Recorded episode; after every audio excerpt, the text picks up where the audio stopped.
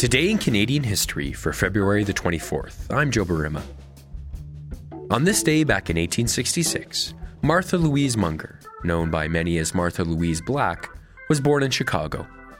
She spent much of her teens, 20s, and 30s as what some would refer to with the oh so gentle term, a pleasant lady. Well, in 1897, at the age of 32, Martha Louise Munger abandoned Chicago society and joined in the famous Klondike Gold Rush. Hers was a life well lived, where fortune and world travel played heavily. And, to top it all off, she stopped by Parliament for a stint, becoming the second woman ever to sit federally. To hear more about her amazing story, I spoke with author Frances Backhouse, author of Women of the Klondike.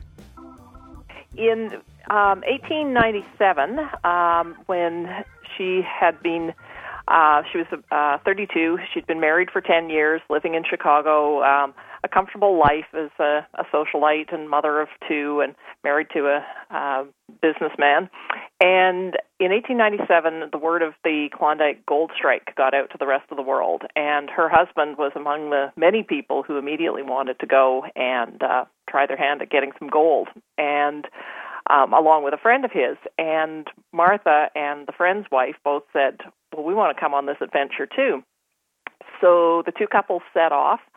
Um, they had some organizing to do along the way. They got as far as Seattle, and her husband, Will, um, got cold feet, um, literally got cold feet. He decided he'd rather actually go to the Sandwich Islands, which we now know as Hawaii, um, and uh, there was some um, some mining opportunities there, and he wanted to uh, change the plan. And Martha was dead set on on going to the Klondike, and they had a big fight.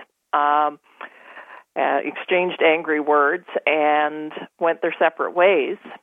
And so she continued on to the Klondike with her brother and um, other members of their party.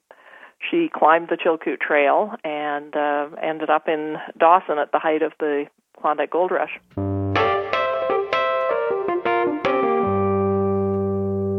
How would you describe her when when you start telling the story? Uh, how do you describe her to people?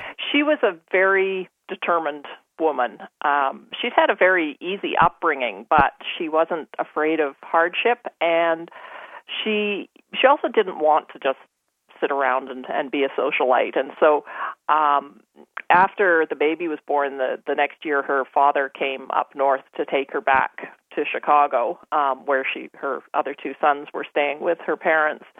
And her family really wanted her to stay in the South, even though um, her marriage was over. Um, but she she was really excited by the opportunities of the North and the opportunities to do something that not as many women were able to do in the South. And so she ended up going back, uh, running a couple of sawmills, um, being a businesswoman there.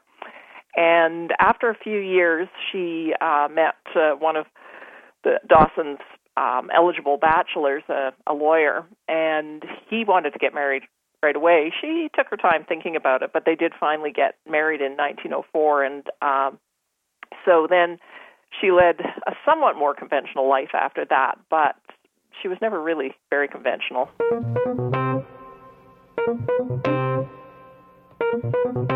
Martha was known as someone who lived life on her own terms, who breathed deeply and stretched her legs.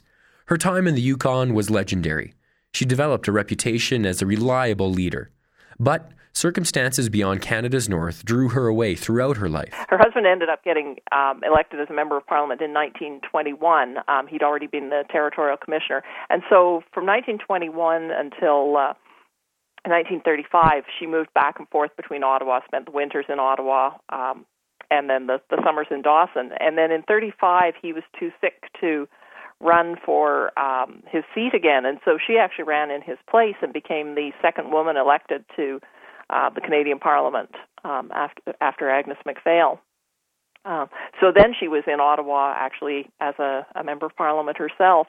Um, she also spent some time in England um, before um, her husband was elected to Parliament. Um, when World War One broke out, he organized a, a territorial, a Yukon territorial um, uh, force that went to fight uh, in Europe, and she didn't want to be left behind, so she went off to England and um, lived in London during the war and provided a sort of home away for, from home for Yukoners that came through at that time. She always kept going back to the north. She loved the Yukon, and um, she lived most of her life either in Dawson City or later in Whitehorse, and um, she was still living in Whitehorse when she died in 1957 at uh, 91 years old. The North has always attracted people like that because there's room to there's room to live the way you want to live. There's less judgment on how people live, and and so you know certainly for her being there as a pregnant woman with no husband in sight in 1898 um, was something that would have been pretty difficult in Chicago, but you know everyone was so busy getting gold in Dawson that they kind of overlooked that fact. As always, today is a day full of Canadian history. John King Gordon, one of the founding members of the Cooperative Commonwealth Federation, passed away on this day back in 1989. The Edmonton Mercuries won the gold medal in hockey at the Winter Olympics on this day back in 1952. And on this day back in 1999, Canadian female artists dominated the Grammys, with Celine Dion, Alanis Morissette, and Shania Twain all taking home major awards. And as always, on this day, we aired this episode of Today in Canadian History. Today in Canadian History is produced by CJSW 90.9 FM. Executive producers are Joe Burima and Mark Affeld. Original music is produced by the Fisk, Fletcher, and May Trio. Our series is not meant to be a definitive source on our past. Instead, we hope that it sparks a desire to learn more about our unique history. For more information on the series or to recommend an event or moment, check out our website at cjsw.com slash today in Canadian history. We leave you with a little tidbit from one of Martha Louise Munger's first winters in the Yukon.